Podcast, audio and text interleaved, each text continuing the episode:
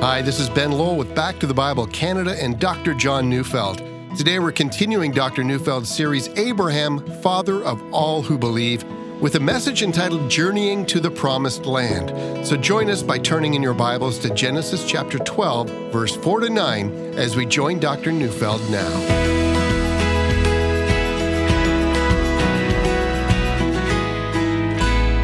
I have a confession. I used to love to read John Grisham novels. I've read a whole awful lot of them. In one of his older ones, entitled Testament, Grisham masterfully portrays a story of Rachel Lane. She's the illegitimate daughter of a billionaire who's committed suicide.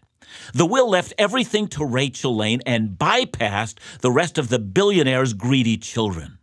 A law firm finds Rachel Lane in a remote jungle village in Brazil. She's become a missionary. Her conduct and her approach to life leaves lawyer Nate O'Riley baffled. Rachel Lane is unaffected by the wealth that is being offered to her. In fact, the wealth is so large, O'Riley tells her that she can use it to do anything she wants for the missions agency. But she's unmoved because she understands the seductive power of the money. Instead, she cares little about what will happen to the money or who will get it in the end.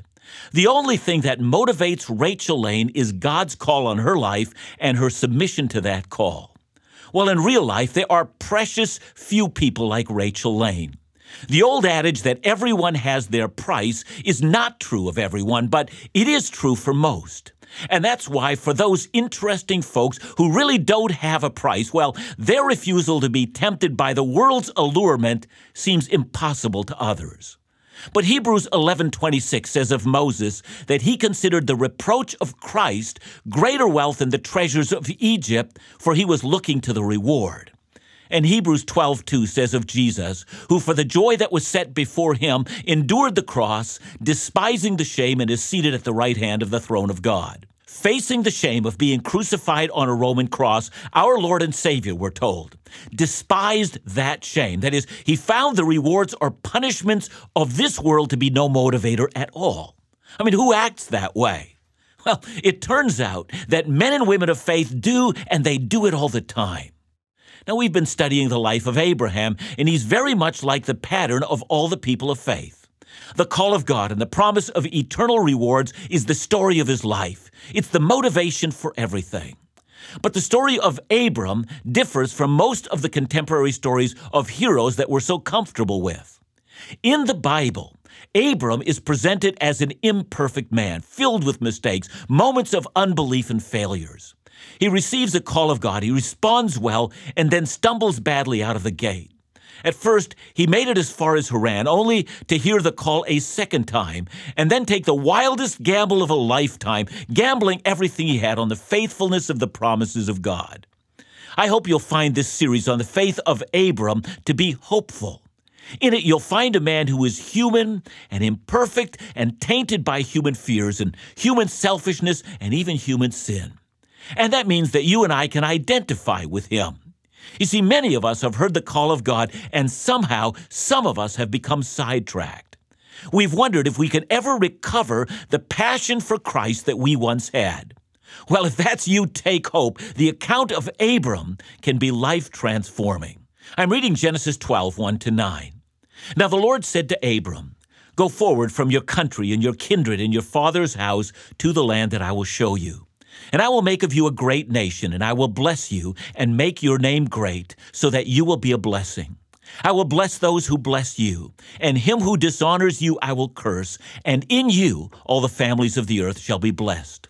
So Abram went as the Lord had told him, and Lot went with him. Abram was 75 years old when he departed from Haran. And Abram took Sarai his wife, and Lot his brother's son, and all their possessions that they had gathered, and the people that they had acquired in Haran, and they set out to go to the land of Canaan. When they came to the land of Canaan, Abram passed through the land of Shechem to the oak of Moreh. At that time, the Canaanites were in the land. Then the Lord appeared to Abram and said, To your offspring I will give this land. So he built there an altar to the Lord who had appeared to him. From there he moved to the hill country on the east of Bethel and pitched his tent with Bethel on the west and Ai on the east. And there he built an altar to the Lord and called upon the name of the Lord. And Abram journeyed on, still going toward the Negev. You know, the initial journey that Abram would have taken from Haran to Shechem, the place where he first arrived, would have been about 600 kilometers. It would have been an arduous undertaking.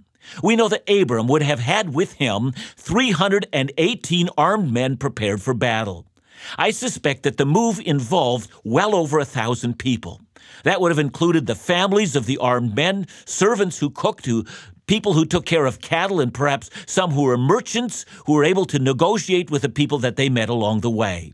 When such a people group moves through a given area, whoever is already there looks upon that entourage with no small amount of concern. And if they were to hear that this man believes that his God has given them their land, that knowledge could easily have sparked a war.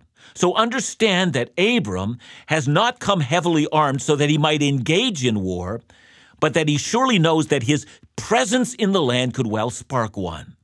On top of that, Abram had all manner of livestock, and livestock needed places to graze. They'd have constantly been looking for open land, and as it is with open land, one can never be sure of what kind of competition exists for it. How long would this journey take?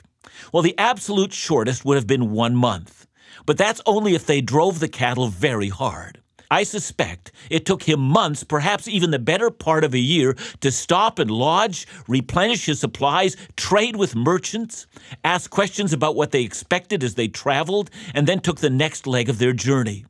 By the time he got to Shechem, there was no chance that he would ever turn around and go home. This was a major one way voyage that could very easily end in disaster. But he'd heard the call of God and he'd believed. Now he was gambling everything that he had on the truthfulness of the promise of God. He's 75 years old and his wife is 65. He's arrived in Canaan to a culture and a people that he doesn't understand, looking for land that might feed his cattle and hoping that his large entourage would not be seen as a threat to existing warlords, for he had come on a sacred pilgrimage to start a new life. But where to settle down? Well, he has really no idea at all. The Bible tells us that the first stop in Canaan was in a city called Shechem. Shechem is located somewhere between the Sea of Galilee to the north and the Dead Sea in the south. The name actually means shoulder, and it's the shoulder of Mount Gerizim. Today, that same city is called by a different name. The name today is Nablus. The city today contains a refugee camp for misplaced Palestinians and has often been the site of extremism. It is in what we know today as the Palestinian controlled territory of Israel. You know, Kathy and I have visited it, and, and when we visited an ancient place, we're often amazed that a city can remain in the same place for thousands of years. But in the time of Abram, it was a commercial center in Canaan because it was in the middle of a trade route. It traded in local grapes and olives and wheat, livestock, and pottery. No doubt, with traders constantly passing through, this would have been the safest place for Abram to have traveled. He would not have seemed out of place. There had been a lot of drinking water there, and it was natural for Abram to have gone there to water his flocks, and he would be looking for a large parcel of land to settle. But at Shechem, notice verse 6, there's a great oak, the oak of Moreh. That would mean that Abram would have traveled outside of Shechem, away from an urban center. The passage also says that the Canaanites were in the land, and that means that it would have been very difficult for Abram to find open farmland, that is, open land was already settled.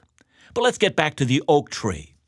The tree factors into the story. If we flip forward to Genesis 35, verse 4, we read in the text So they gave to Jacob all the foreign gods that they had and the rings that were in their ears, and Jacob hid them under the terebinth tree that was near Shechem.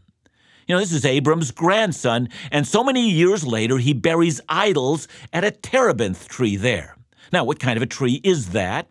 Well, a number of translations, terebinth is also translated as oak, and so it would seem that outside of Shechem is a tree that had a very important significance to the people that were living in the land.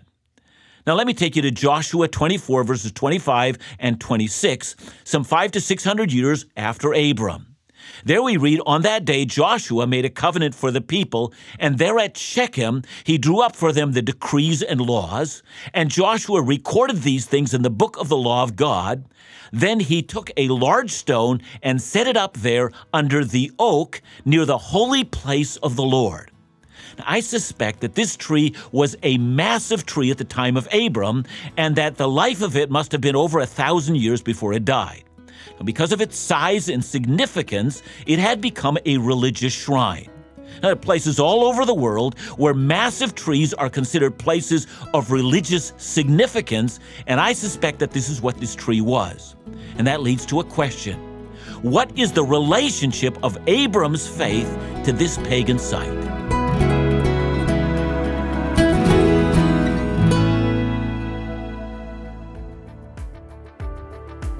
Hey, this is Rika Seward, and I'll be joining Laugh Again's own Phil Callaway for the Laugh Again 5th Anniversary Caribbean Cruise aboard the Royal Caribbean's Oasis of the Seas. Join us for a week of laughter, inspirational music, worship, and spiritual refreshment. This is a cruise for the entire family, and beyond the incredible entertainment and amenities that the Oasis of the Seas provides, we'll have opportunity to enjoy all the activities available in ports of call, including Labadee, Jamaica, and Cozumel. Are you looking for a winter escape? Join me, Rika Seward, Laugh Again's Phil Callaway, and the Laugh Again team for this incredible, fun filled journey and return refreshed and restored, both physically and spiritually. It's all happening this coming February 3rd to 10th, and space is limited. So call us today at 1 800 663 2425 or visit laughagain.ca.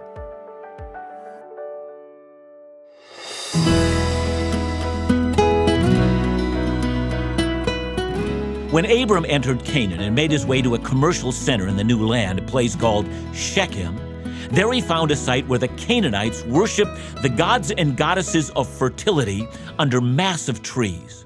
With its top reaching to the heavens, pagans would have imagined that such a tree was an axis between heaven and earth, and that this was the place where the gods would reveal themselves.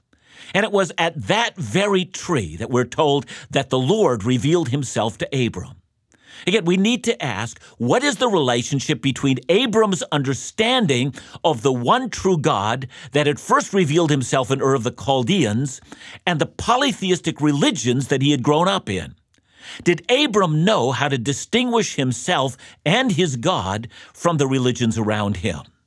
Now, there are those who read the beginnings of Genesis and will simply say that Abram was still a polytheist. Well, yes, he had a different God than others, but there were plenty of gods, and there is reason to believe that Abram was a monotheist at this point. Now, for that reason, it might seem strange for us to hear the Bible saying that the Lord revealed himself to Abram at that very tree. I mean, surely God was not presenting himself as just one of the gods of Canaan. What's more is that the site is said to be at Moreh, a name which means teacher. Bruce Waltke feels that this was probably a pagan site for oracles in which pagan oracles from the gods were given to teach the Canaanites. This may have been a center for pagan instructions. I don't know if you feel this way, but let me try something out. Wouldn't you feel it was better if the Lord had revealed himself to Abram somewhere else? I mean, after all, this is an occultic tree, not a holy site, but a polluted site first encounter with God in the land of promise sounds wrong to us. And yet, much later, during the time of Joshua, Israel used this very place as a place dedicated to the Lord. I mean, what do we make of that? Well, one solution might be to say that Abram's faith was in its infancy. He does not have the teaching of the later revelation about God. After all, it's only later when we come to, to chapter 14 and Abram meets the priest from Jerusalem who is priest of God Most High. This is clearly a monotheistic title that we see him allying himself strongly with monotheism. You know, but in reading Abraham's account, there is no reason to think that Abram slowly embraced the idea of only one God. And besides, by the time we get to Joshua, and Israel is designating that site as holy, it's clear by then that monotheism was openly taught. Remember Deuteronomy 6, verse 4, which is commonly called the Shema. It's repeated by the Jews, and it's from Moses, and it simply says, Hear, O Israel, the Lord our God, the Lord is one. And so we're left again to contemplate what Abram was doing at the oak of Moreh and why God chose to reveal himself there and not in another place. I think that in order to answer that question, we need to ask and answer another question. Consider Psalm 24, verse 1. There we read, The earth is the Lord's, and the fullness thereof, the world and those who dwell therein. See, here's the question Is there a part of this earth that does not belong to the Lord? See, I, for my part, love what the Dutch Prime Minister from the 1800s said about this matter. Abraham Kuyper said, there is not a square inch in the whole domain of our human existence which Christ, who is sovereign over all, does not cry, Mine. And that, by the way, is exactly why Christians refuse to give ground to the enemy. I'm sometimes bemused at Christmas time when some argue that Christmas is actually a celebration in pagan roots. Now, I actually think that argument is false, but even letting it stand for the moment, what does that matter? What if the Christian faith simply took over a pagan festival in which the sun was urged to return and took it over, Christ calling out, This is mine, and transformed it to make it a celebration of the light of Jesus who has come and shone in the world? You see, we should look for ways to redeem, for instance, Halloween. I see churches will often do a Halloween alternative, but what would it be if we were to celebrate on that day Christ's victory over the demons? And that's what I see. When God called Abram and he appears to him at the oak tree that God has created. I mean, the oak tree that the pagans thought as a place for their gods, at that very tree, God reveals himself to him and tells him the truth. To your offspring I will give this land. To put it another way, I own this land and I own this tree and I can give it to whomever I please. I think that encounter was meant to encourage Abram, to help him not to feel overwhelmed and anxious and vulnerable. When indeed he might have sung, This is my Father's world. I, I rest me in the thought of rocks and trees, of skies and seas, his hands the wonders wrought. It's time for us to revel in this truth. And it is at the oak dedicated to the Canaanite religions, a place where the Canaanites heard oracles, where, where the Canaanites occupied the land. It is in that very place that the great God, God Most High, met Abram and said, This land is mine, and I will give it to your offspring. I hope you take this to heart. Jesus said, Blessed are the meek, for they will inherit the earth. Listen, people of God, the earth does not belong to dictators and presidents, it belongs to Christ's chosen people. Now, we're told that Abram built an altar there and that it's an altar to the Lord. It's his first marker in the land that he believes that all things belong to God. Now, it's clear, however, that in the present hour he can't remain in Shechem. There's no room for him to care for his livestock, and so he's forced to continue to move. He moves to what is called the hill country on the east of Bethel, where we're told he pitches his tent. The reason that's significant is because the hill country is less habitable. It would seem like the valleys were already occupied. It would not have been the best land, but it was land. And the text tells us he pitched his tent there. Now, up till now, we've never been told that Abraham pitched his tent, but here we're told that he does, meaning that for a brief period of time, he makes his home there. And because this is now his home, he then builds a second altar, and this altar is to be his permanent place of worship. From there, he sets out to explore the boundaries of the land. What does this place look like? What kind of land is God going to give him? Where is he going to feed his flocks? He goes south to the Negev, to the place where the fertile land meets the desert. And it's there at the desert where he encounters his first hardship. But I'm getting ahead of myself. Let me show you what all of this means. I have been saying that Abram's journey is very much like our own journey of faith. Like Abram, God calls us to follow him without revealing to us what we're going to encounter along the way.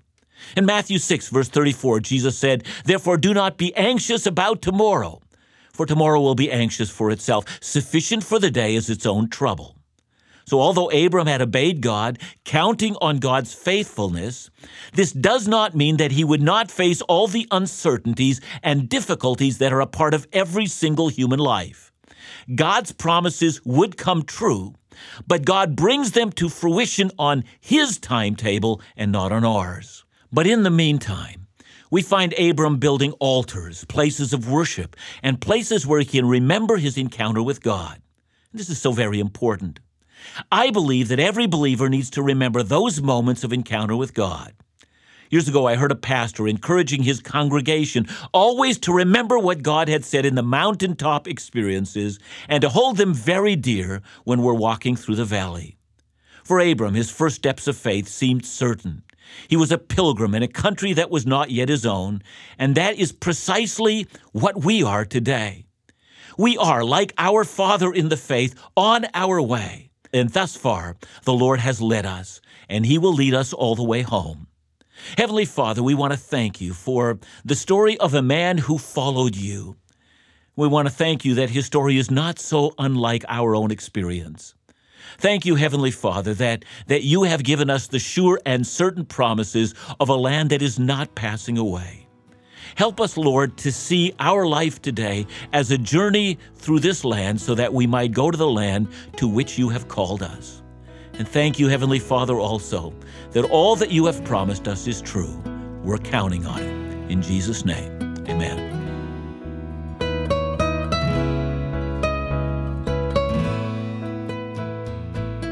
John, thanks for your message today. I got to ask you a question, and I think I know the answer, but is there anything that God can't redeem? Yeah, he just redeems everything. I it's amazing to me to think about this tree that we would have, you know, we would have avoided say this is, you know, this is the place of the devil. And uh, you know, Abraham Kuyper, the, the, the president of, of Holland, said it so well. There's not an area of this earth that God does not call his own. So God redeems everything. And and we should not be hesitant even for a moment uh, to lay claim of everything that rightfully belongs to God. The earth is the Lord's and the fullness thereof, so everything belongs to Him. So, I mean, that's really our our calling as believers, don't you think, Ben? That you know we're called upon to to look upon this earth and say, "It's my Father's world." And there it leaves us with uh, great hope, doesn't it? Because God can redeem us regardless of where we are in our life. Yeah, that's, you know, if you want an unclean place, it's the human heart, right? And the human heart, of course, is redeemed by the blood of Christ. God calls out also in the name of Christ, mine, when he took hold of you and I. Thanks so much, John. Back to the Bible Canada, leading you forward in your walk with Jesus every day.